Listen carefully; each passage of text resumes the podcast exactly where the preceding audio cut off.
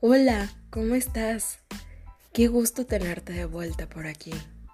Qué delicia poder hablarte al oído y contarte una historia. Sí, esas que cuentas solo algunas personas. Esas historias que incluyen a dos o más personas. Acomódate, porque esto apenas va a comenzar.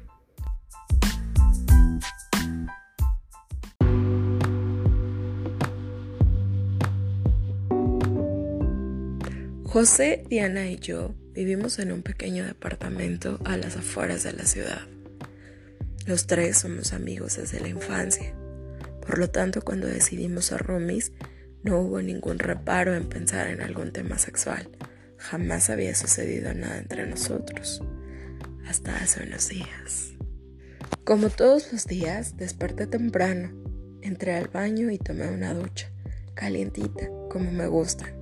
Salí y moría de hambre. Por lo tanto, solo me puse mi ropa interior, una toalla alrededor de mi cuerpo y corrí a la cocina. Ya en la cocina, alguien erróneamente puso el cereal en la repisa más alta.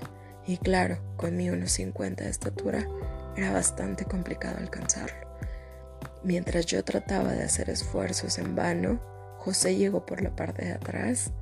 José mide 1,90 y muy fácil alcanzó el cereal, pero no se quitó detrás de mí y de pronto, de pronto comencé a sentir algo extraño entre mis pompas. No me moví porque eso me excitó demasiado. Sosteniendo el cereal entre sus manos y aún detrás de mí, yo sentía como su pene iba creciendo. Y me dijo, chaparrita, qué bonitas piernas. Al hablarme al oído no pude hacer más que sonreír y decir, gracias, José.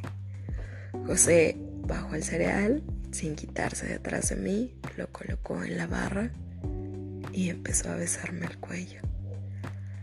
Yo, sin poder decir nada y sin querer detenerlo, me quedé ahí, moviendo despacio, cada vez más despacito las pompas y frotándolas con su pene ese pene que poco a poco iba creciendo cada vez más.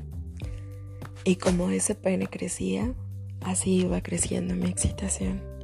Para ese momento José ya me había quitado la toalla, esa toalla que me había dejado solo en ropa interior. Al sentir a José tocando mis pechos, su pene en mis pompas, me excitaba cada vez más y me dijo, ¿te gusta lo que estás sintiendo? Con pocas palabras y ya muy excitada solo pude decir que sí. Así, sí. De esa manera me dijo, shh, cállate, nos pueden escuchar. Continué besándome y me dijo, chúpamela, chúpamela y métetela hasta el fondo. Me dio la vuelta e hizo que me arrodillara mientras desabrochaba su pantalón al mismo tiempo que su boxer. Su pene era delicioso, 17 centímetros. Estaba tan parado, tan duro, tan delicioso, que no supe cómo, pero lo metí hasta el fondo de mi garganta, casi atragantándome. Pero jamás sentí asco.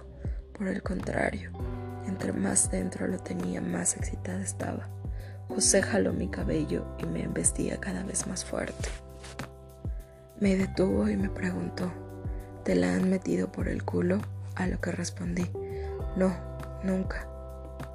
Con una sonrisa coqueta me dijo, pues hoy será tu primera vez. Me puso de espaldas y comenzó a besarme las nalgas, a meterme un dedo, después el otro, masajeando despacio, haciendo que todo fuera más sencillo, excitándome cada vez más. Jaló mi cabello y comenzó a penetrarme. El dolor era demasiado, pero era un dolor tolerable. Era un dolor de esos que, aunque dolía, quería más y un poco más.